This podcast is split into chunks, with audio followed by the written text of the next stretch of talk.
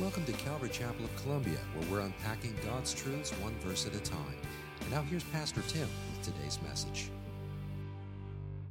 Acts chapter 1 this morning, and we are starting a new sermon series through the book of Acts. You guys want, probably want some lights for your Bible, huh? Um, we might want to turn some house lights on. But uh, hey, Acts chapter 1, the sermon series is called Church on Fire. Come on, somebody. Let's go.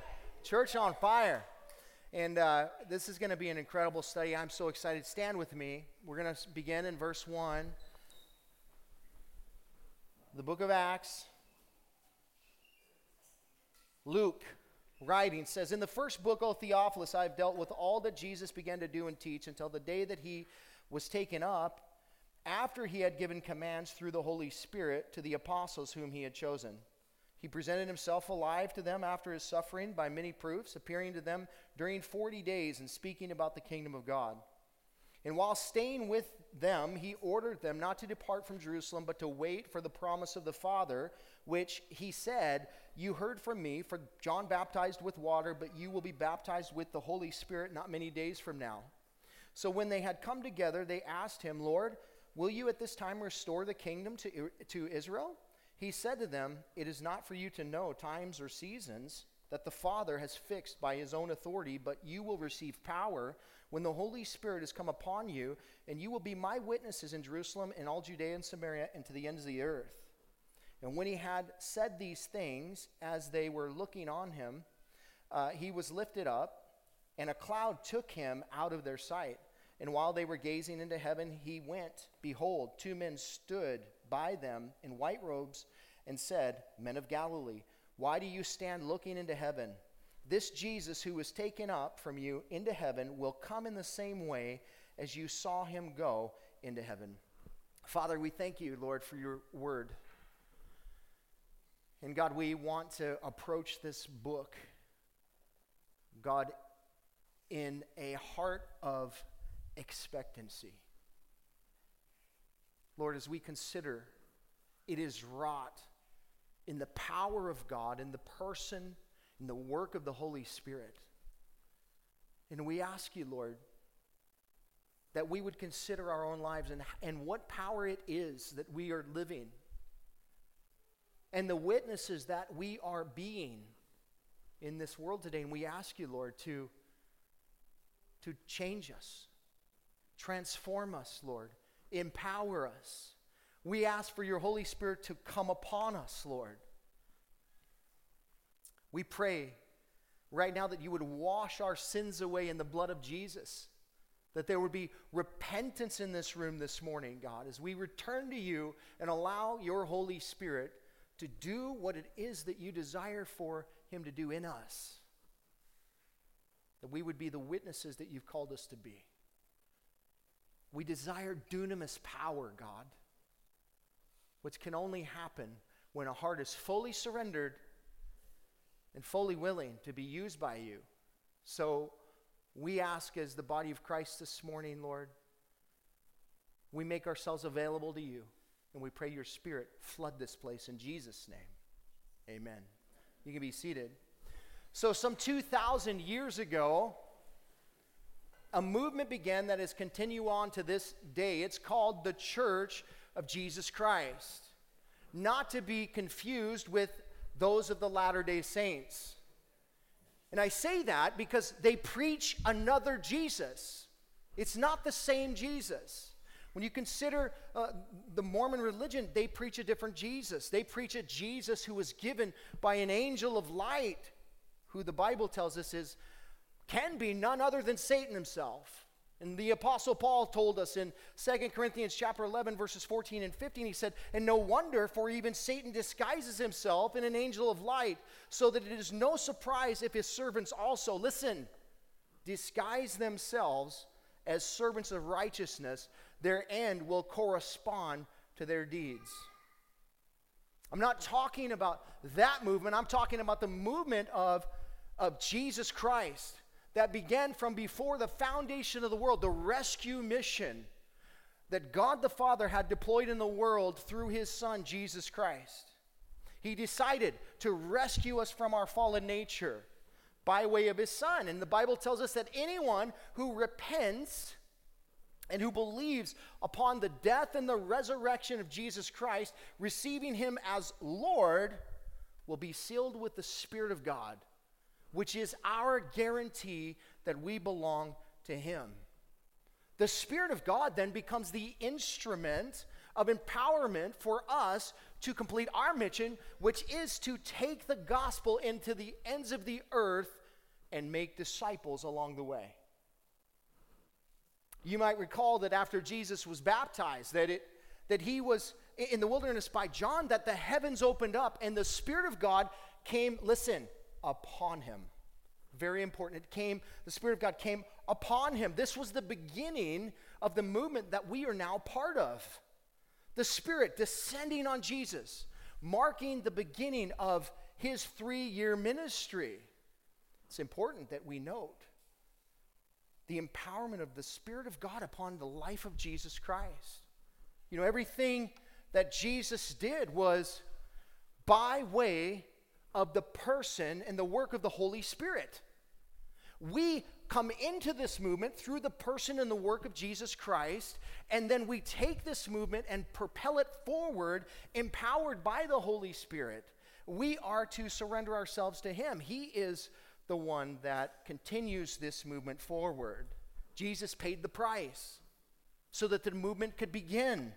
And the Holy Spirit is the empowerment of that movement to continue on forward. The book of Acts is simply a it's really a declaration of the acts not of the apostles like probably the title of your bible says mine does says the acts of the apostles do you know these 28 ver- these 28 chapters are not the acts of the apostles? They are the acts of the Holy Spirit through the apostles. It is not the acts of the apostles. The apostles are simple vessels, folks, just like you and I. The one doing the work is the Holy Spirit. The same Spirit that raised Jesus Christ from the dead. He's the one that continues this movement forward. Who is the Holy Spirit? The Holy Spirit is God. Number one, He is the third person of the Trinity. He is a person. You know, His personal pronouns, in case you're interested, are He, Him. And that is important. Do you know the Bible always presents God in a masculine form? Do you know why? Because that is the framework and the structure in which the church and the family are to be ran in male headship. That is biblical. We confuse that in our modern day. People are wondering, like, well, should women be pastors or, or this or that? Listen, I'm not a male chauvinist, but the Bible puts a structure in place, not because men are better, but because God is calling men to be the leaders of their homes, to be the leaders of the church. You've heard it said, so go the men of the church, so go the church. And that is the case, folks. Men need to stand up, they need to step in their positions and be who they're called to be. To be spiritual men who are of the Word of God, who are empowered by the Spirit of God to lead the church and their family. Uh, the Spirit of God is a person. And uh, we find that really clear because he can be grieved. Ephesians chapter 4, verse 30. He can be quenched. 1 Thessalonians chapter 5, verse 19. He is the giver of all spiritual gifts. 1 Corinthians chapter 12 verses 4 through 11. The Holy Spirit convicts the world of sin, righteousness and judgment. John 16, 8. He is our seal for our inheritance. Ephesians chapter 1 verses 13 and 14. He is the means by which we are called to walk. Galatians chapter 5 verse 16. And the power to be the witness for Jesus Christ, Acts chapter 1, verse 8, which we will talk about today. The Holy Spirit plays the lead role in the book of Acts, folks. It's Him and Him alone.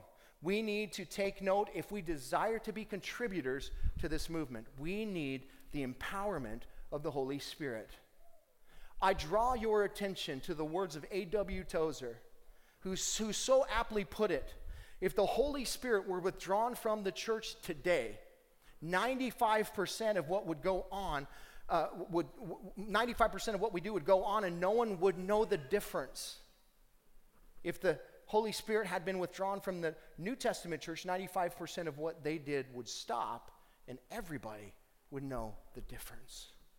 That is an indictment on the church. And I think A.W. Tozer hit the nail on the head, folks. So much that goes on in our gatherings together is the works of man and not the works of the Spirit of God. I don't know about you, but I'm not interested in that. I don't want to do things in my own power. I don't want to keep something going that's not God. I want to be on His plan. I want to be on His mission. I want to be empowered by His Spirit to do the work that He's called us to. Do you know that you're His workmanship, the Bible says, Ephesians chapter 2, verse 10, created in Christ Jesus for good works that, that He created beforehand that you should walk in?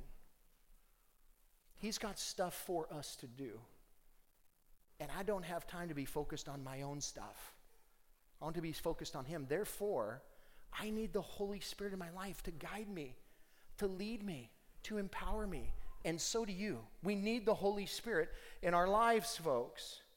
Listen, we are so inept in the Spirit these days that we can't tell whether a genuine work of the Holy Spirit is happening or not. I mean, you see all of the controversy going on with Asbury these days. You know, well, what's going on in Asbury University? Is that really the Spirit of God or is that not the Spirit of God? We've gone, we've grown so dull we can't tell the difference. It saddens my heart. Listen, I will tell you this that when you see young people who are repenting of their sin, who are gathering and worshiping and testifying and and you know they are seeking God and they are longing to be in his presence and all these kinds of things i'm going to tell you that's a work of the holy spirit how is it not a work of the holy spirit the bigger question that people are asking is it a revival and you can't answer that question right now nobody knows here's what i know is that if it's a revival it spills outside of the church it goes outside of the four walls of the church. And that is what we're supposed to be doing in the first place. You know the word revival? Do you know what it means? To revive something that has become dead. The church of Jesus Christ needs revived? It does. Why? Because we're not operating in the Spirit of God, who is the breath of life. He is the power of God, you know, to, to cause us to, to live for the Lord and to be a witness for him. We need revival. We talk about revival all the time. And listen, I want to tell you this morning that it starts right here. And it starts right with the person and the work of the Holy Spirit. You will never experience revival in your own heart or in any kind of gathering together until there is genuine return to the surrender of the Spirit of God. You know, until people turn away from their own their own desires, their own agendas, their own power, and all these kinds of things, and they turn to Christ and they turn to the, the, the, Holy Spirit and they say, I need you. It will not happen until that happens. So you can pray and you can do all that, but you should be, be saying, Lord, how can I return to you this morning? Do I need to repent? Lord, are there things I need to do? Am I in your way? You can grieve the Holy Spirit by the way that you live. You can quench the Holy Spirit by being disobedient to Him and not being willing to do what He asks you to do. Listen, you want to see revival in the church? It starts with you, and it starts with your own heart. And it starts with you returning to the Lord and saying, God, I want to be a person who is wrought in the Spirit of God, who is obedient to the Spirit of God, who's willing to do whatever, whenever I, you know, he, he asked me to do. That is what we need, folks. Jesus told his disciples before uh, they, they dare do anything in the name of Jesus, that they wait for the empowerment of the Holy Spirit. What is he saying? He's setting the precedence for the church. He's setting the precedence for the church, guys. He's saying you need the power of the Spirit of God. If you go into the world without the Spirit of God, without the empowerment of the Spirit of God, you're going to be chewed up and spit out. If you're not experiencing spiritual success, if you don't feel like you know you, you're, you're making any headways, start there. Start there. Lord, am I trying to do this in my own power? God, am I stepping into things that I shouldn't be stepping into? I need the Spirit of God to lead me, to guide me, to help me along the way. I'm calling this message this morning the movement that forever changed the world. That's what we see in these 28 chapters of the book of Acts. The 29th chapter is being written right now through you and I. And I say that we give the author something to write about. Amen? By surrendering our hearts this morning to the Spirit of God right off the bat, we just say, God, I surrender and I'm available. And I have expectation that you will come and work through me. That is the prayer. That's how it starts. There's three things I want to show you this morning uh, from our text regarding the movement that forever changed the world. First and foremost, it starts with a person. Every movement of God starts with a person. Remember the Exodus started with who? Moses. The Exodus, God called a man and he started a movement, and then that movement was passed on to who? Joshua. You see, God always has a man. He always has a man that's ready, and that, and that man has to be willing to step into the Spirit of God and walk in the Spirit of God. Uh, we find that to be the case in the man that God began this movement that we are present day part of. Draw your attention to verse 1 again. Here we find Luke, who is the writer of this book, uh, writing this letter uh, to a man named Theophilus. Look at verse 1. It says, In this first book, O Theophilus, I have dealt with all that Jesus began to do and teach until the day when he was taken up. The writer of the book of Acts is the same writer of the Gospel of Luke. It's Luke. Luke says, um, I'm ref- referencing the first book here in verse 1. He's talking about the Gospel of Luke. He's writing, uh, you know, to this man named Theophilus sometime around the early to mid 60 AD. 60s AD, some 60 to 65 AD. Maybe some, definitely before 70 AD. Some people try and date this, you know, in the 90s AD. I don't think so. If, if that were the case, Luke would have certainly, uh, he certainly would have documented the siege of Jerusalem by the Romans and all of that kind of stuff. Do you know the book of Acts ends with Paul in jail in Rome? That's where it ends. So, you know, we don't know anything about Theophilus other than his name means lover of God. Means lover of God. Some speculate that Theo has, uh, he's a Gentile believer who lent his servant Luke to Paul to tend to his health. That's possibly one way that uh, you know, Luke got to be uh, a traveler, a companion with Paul. He was a doctor, and so he was there to take care of uh, Paul, and uh, perhaps Theophilus was Luke's master, and so he lent him to Paul. Could be. Um, many people, and many wealthy people in biblical days had s- skilled servants, like doctors and such. Could you imagine having a doctor at your house? You're like, oh man, I don't feel good, doc. You got to do something, man. You know, it does be kind of cool. But anyway, uh, some believe that Theo has, was a Roman official who Luke was trying to witness to. Others believe that Theophilus had something to do with Paul's case, something to do with the case of Paul being in Rome. And so the volume one, uh, uh you know, he basically, Luke is giving Theophilus an account of Jesus Christ all the way up to Paul being in prison. So he's giving him the context of the movement of Jesus Christ.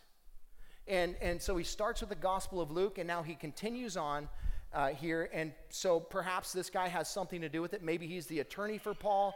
Maybe he's one of the people judging, uh, you know, this uh, Paul, the Apostle Paul. Who knows? What we know is that Luke has already given Theophilus information about all that Jesus began to do and teach through the Gospel of Luke.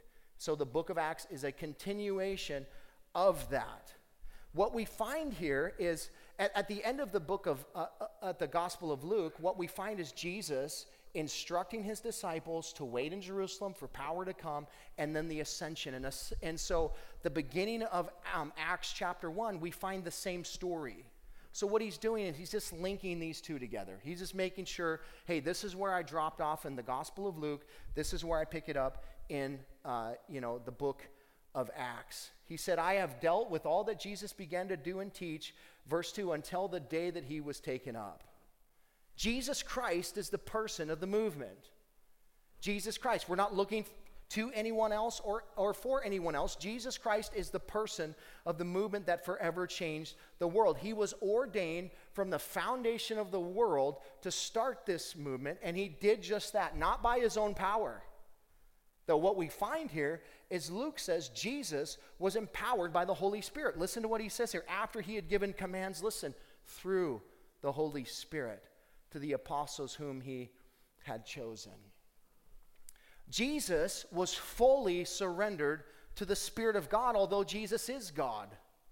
He's fully surrendered to the Spirit of God.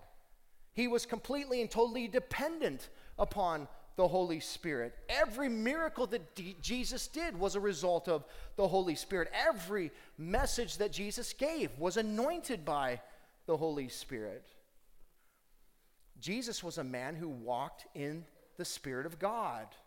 Jesus was also, you know, the cross, led by the Spirit to the cross. Uh, the resurrection of Jesus, risen to life by the Holy Spirit. Everything that Jesus did was a result of the Spirit of God. He raised from the dead. Luke mentions here that it was a fact.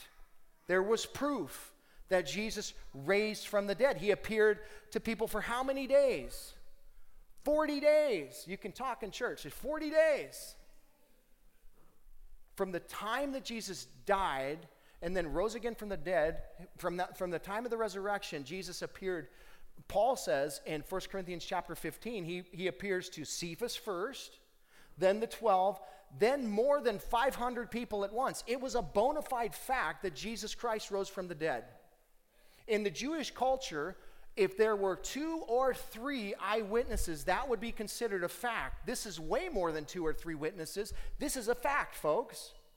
We know that the, the, the, the religious leaders of the day tried to cover up the resurrection of the dead. Why? Because nobody rises from the dead.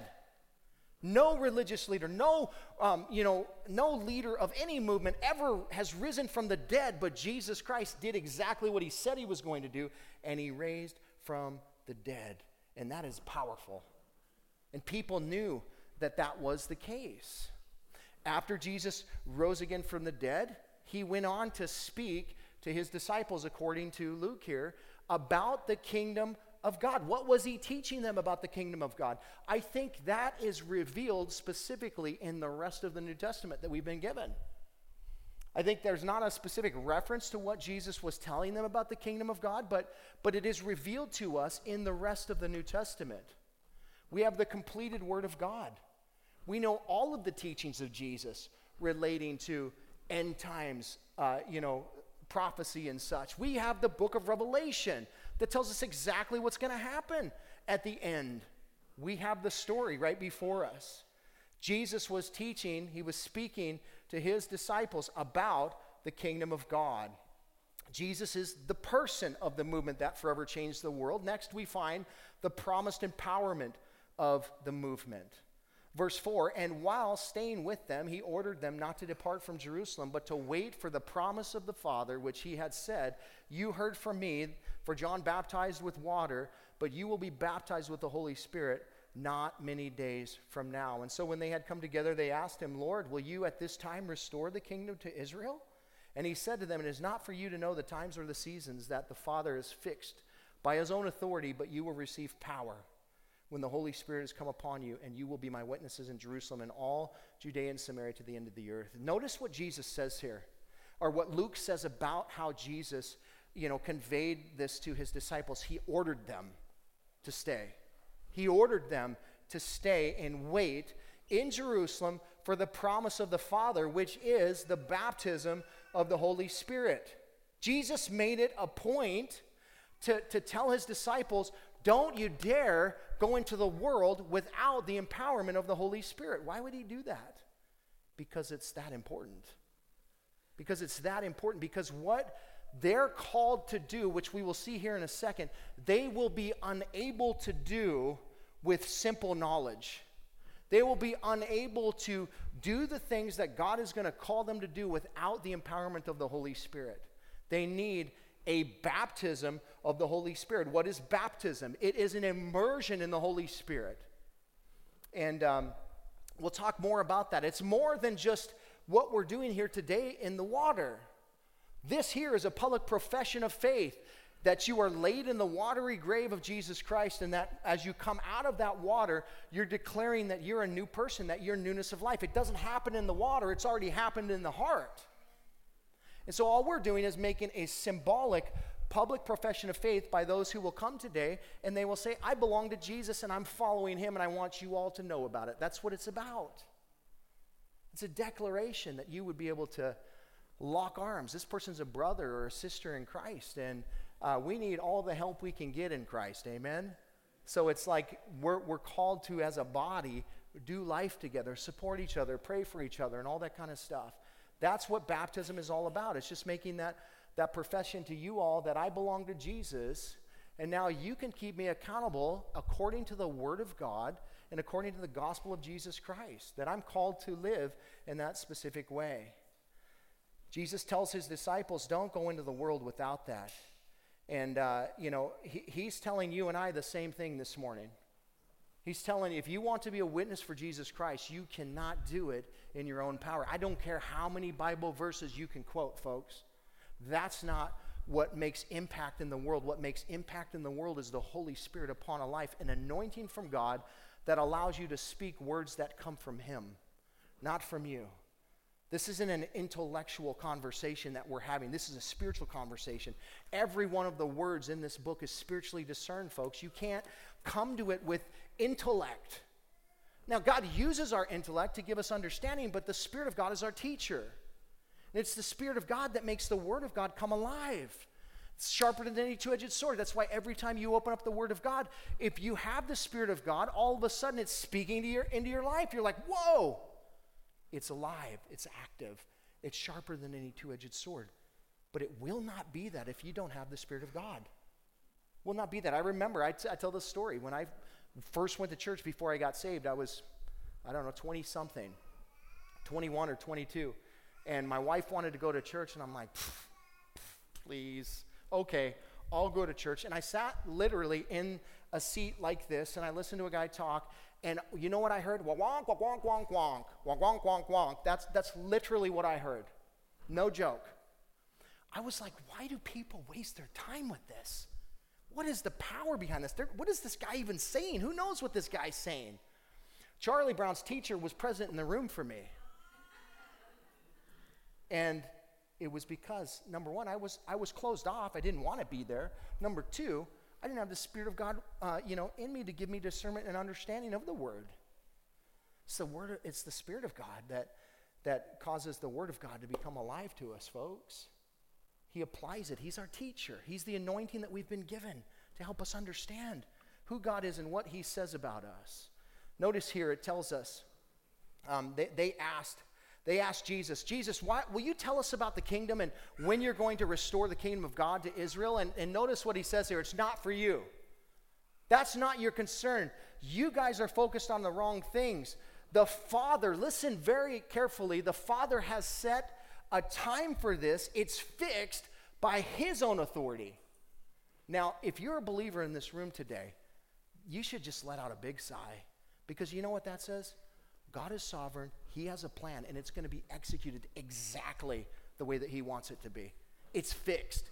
The authority is His, not anyone else's. Nobody else is in control. He's in control. He has a specific plan. He's set a specific time, and all of this in, is in accordance to His authority that He has because He's God. And so, you know, we're not worried about Russia. We're not worried about China. We're not worried about anything that's going on in our country today. We're, we're focused on the mission that we've been given, which is take the gospel into the world and make disciples, right? We should be. We shouldn't be focused on any of the other stuff. This is set.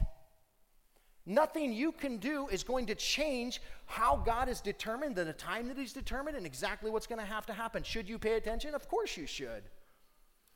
But in paying attention, that should propel you to be on mission to go out into the world and tell people about Jesus.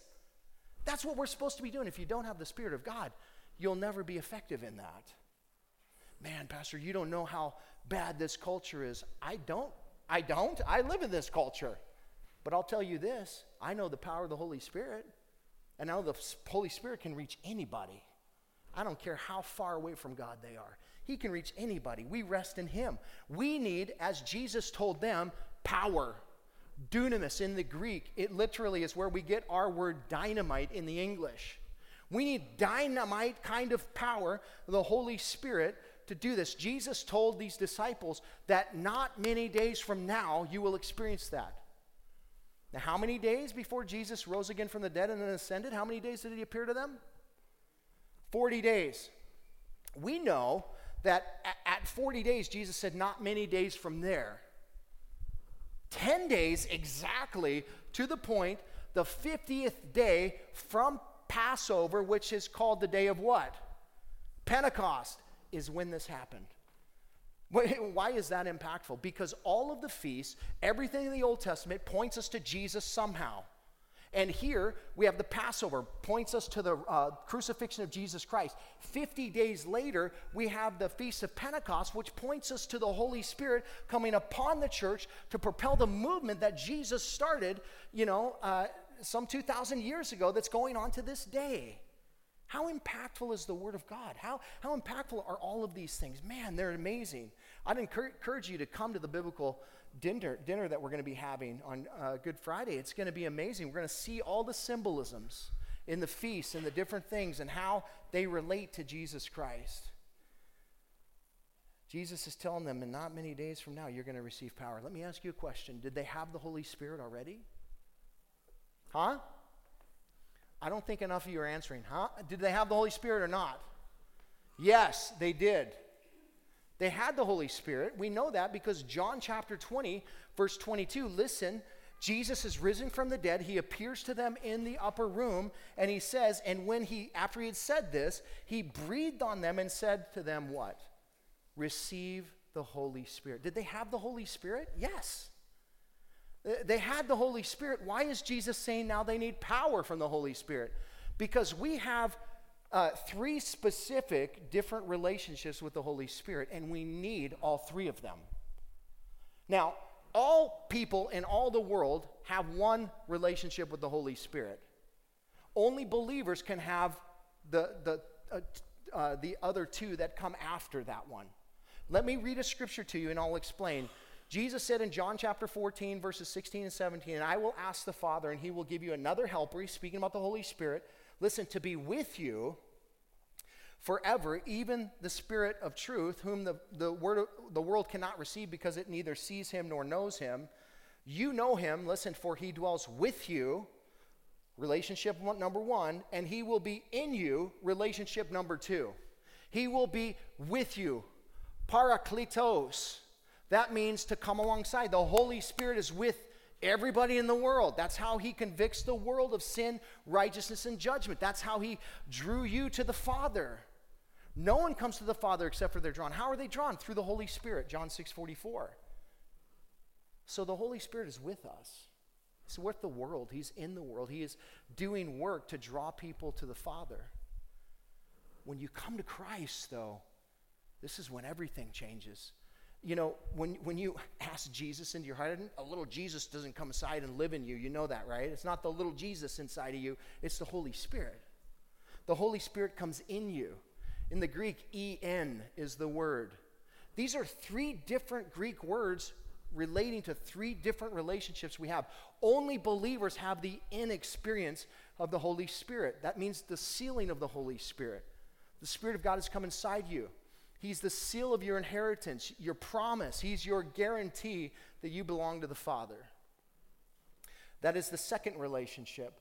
And then Jesus here tells us of a third relationship here in Acts chapter 1, verse 8. He says that the Holy Spirit will come upon you.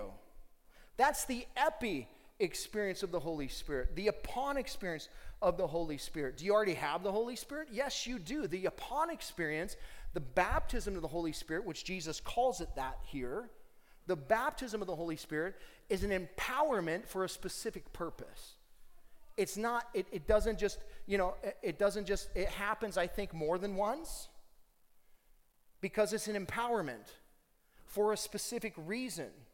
He tells us the reason here. He, he, he, the baptism of the Holy Spirit will come upon you so that you can be witnesses in Jerusalem, Judea, Samaria, and to the ends of the earth.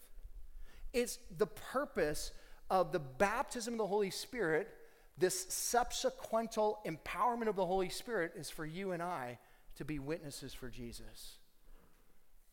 Witnesses. Do you know what that word means in the Greek? It means martyr. So that you can be the martyrs of Jesus Christ. Whoa, that puts it in a whole different realm. Martyrs. I thought we were just bearing witness of, of Jesus. No, you, you, you're called to, to, to, to, you've given your life to Him. It's no longer Christ who, or no longer you who live, but Christ who lives in you. You're dead. So Jesus Christ laid down His life for us. He's calling us, Are you willing to be a witness for me? I can tell you right now, outside of the empowerment of the Holy Spirit, I'm probably not willing to be a witness for you, Lord. But in the empowerment of your Holy Spirit, I, I think I could do anything. What does that require of me? A yielding of myself to the Holy Spirit. When the Holy Spirit comes upon you, it's not a possession of you. You're totally in control of what you're doing. You know what you're doing. You just have to be willing to walk in the empowerment that you've been given. We see this in, in Acts chapter 2, where we'll read about when the empowerment of the Holy Spirit comes on the day of Pentecost, what happens? They begin to speak in other languages, known languages uh, that those outside of the walls of the, the upper room can hear in their native languages, and they are specifically extolling or exalting or praising God. It's tongues for the purpose of these people understanding that, that those who are speaking are empowered by God and therefore are able to be speakers of God to them. And then what happens? Peter goes out there, he gives a message, and whoa, 3,000 people get saved. That's what happens when you walk in the empowerment of the Spirit of God. God moves and he does miraculous things. That's why we need the baptism of the Holy Spirit, folks, because we need the empowerment of the Holy Spirit on our lives to be his witnesses. You will never be the witness that you're called to be in your own power. You'll never be that witness that you're called to be. Jesus told his disciples, don't move anywhere until you have the empowerment. Oh, but this is apostolic. Is it? Is that is this really apostolic? I don't think it is. I think this is a, this is setting a precedence for the movement. We're talking about a movement here. We're talking about guys who start a movement and who keep a movement going, and, and that doesn't change. You know, that's why we're not cessationists. We believe the Holy Spirit is working today just like he was in the book of Acts.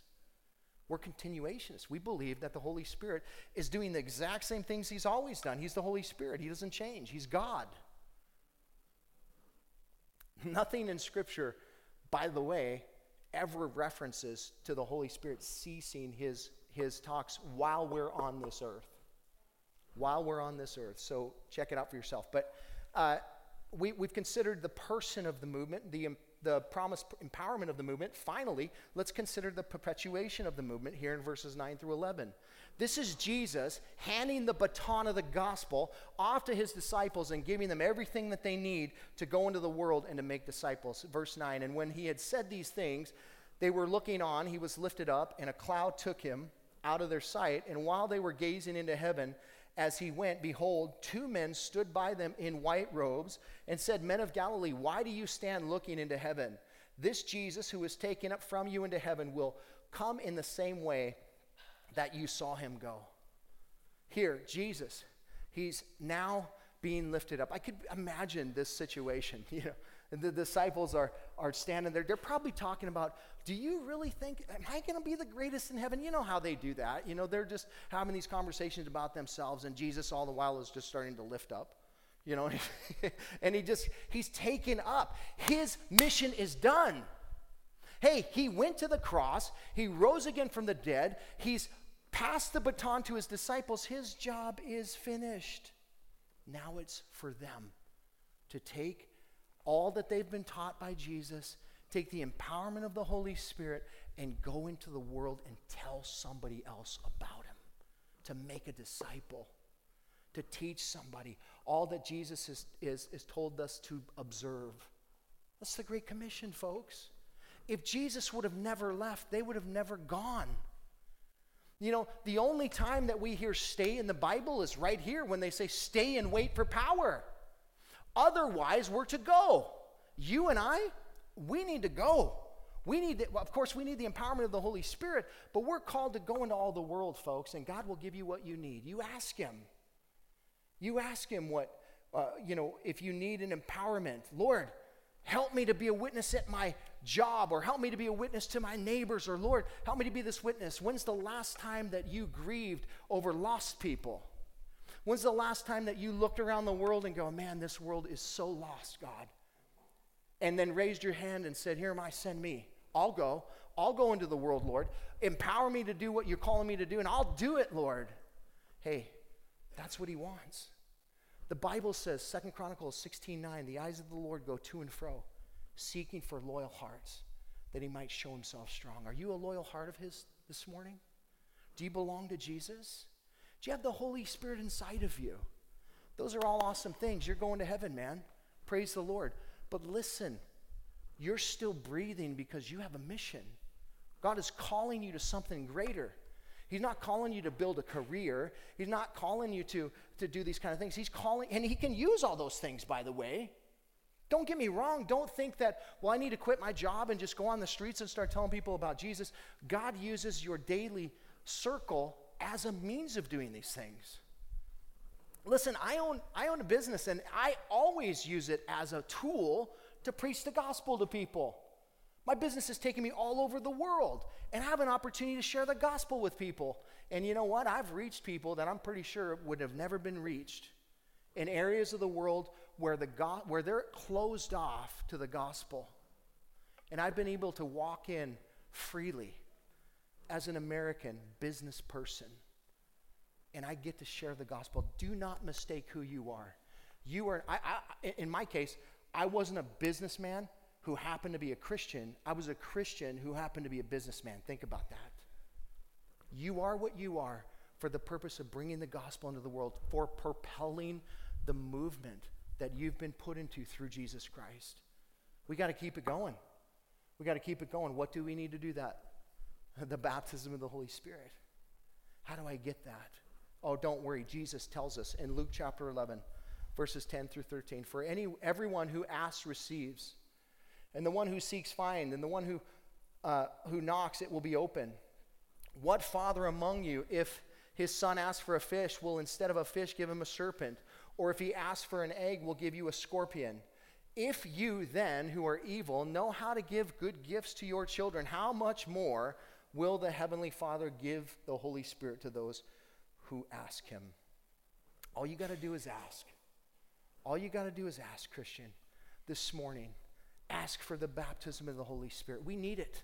We need it. We need to, um, we need to see the power of the Holy Spirit moving in and of our lives and in this world today, folks. And He wants to do it. What's hindering Him from doing that? Our willingness to surrender and be used, period. That's the only thing stopping God from doing what he wants to do. And uh, that doesn't ensure that you're going to lead a gazillion people to Christ or anything like that. But, but here's the more important thing you're going to be counted faithful to what you've been called to. You've been called to, you've been given the Great Commission. Uh, you know, if you're still trying to wonder what is my purpose in life, it's to tell other people about Jesus. That is your purpose in life. He will show you and navigate you and bring you to the right places in order for you to do all those, all of those things. You don't worry about it. You just surrender to the Holy Spirit, and He will lead your way. The way we do this, man, is we ask Him this morning. He's a good Father, and He wants to give good gifts to His children. He wants to give you empowerment this morning if you need it. So you ask Him. Here, here's the thing, though, is if you don't know the Lord and you're asking for the empowerment of the Holy Spirit, you're not going to get it you have to invite him in first. You got to have him inside of you first. And that's the first step. If you don't know the Lord today, may today be the day that you your sins are washed away. You know, Jesus Christ went to the cross.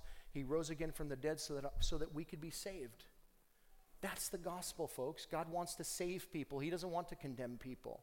He allows people to be condemned if that's the choice they want to make. But God's heart for you is salvation.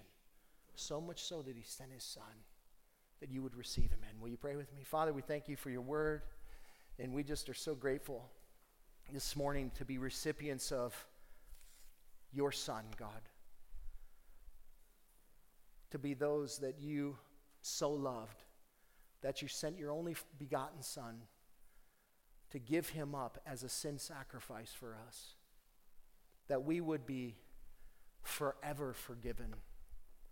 Our past, present, and future sins wiped away all at once through the blood of Jesus Christ. That judicial act of justification before the Father, He paid it all on the cross. He was crucified once, and therefore our sins can be wiped away all at the same time if we will come to Him and we will receive him as, as our Lord and our Savior. And if that's you, here this morning, all you have to do is call upon the name of Jesus. Anyone who calls upon his name, uh, he will by no means cast out. You call upon his name in sincerity and you pray a prayer of repentance that says, Lord Jesus, I come to you right now and I turn away from my sin. And I turn to you and I want to receive you as my Lord. I want you to wash my sins away.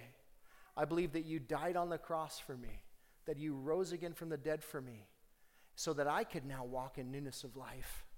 And I commit myself to you, Lord. Come inside of me, Lord, and then empower me to be who you've called me to be in Jesus' name. And if you pray that prayer right there, the Lord says that you belong to Him. It's in sincerity that we pray this prayer, in repentance and turning to Him this morning. And Father, for anyone else in this room this morning that is desiring, who's already come to Christ, but they are desiring empowerment, God, we, we know that your word tells us that if all we have to do is ask. And so we come in the name of Jesus right now, God, and we ask your spirit to fall on this place, to fall on every heart that desires you, Lord. You can see those who are saying, God, here am I, send me. You can see those who desperately desire to be used by you, God, who want to be faithful to the call and the great commission that you have upon our lives this morning. But Lord, we need your empowerment. Will you fall upon us by your Spirit? We ask you, and we thank you, and we receive it, even right now, in Jesus' name. Amen and amen. Thanks for listening. You can hear more of Pastor Tim's studies through the Word of God on our website, www.calvaryofcolumbia.org. Thanks again for listening, and we hope you'll join us again as we continue to study God's Word.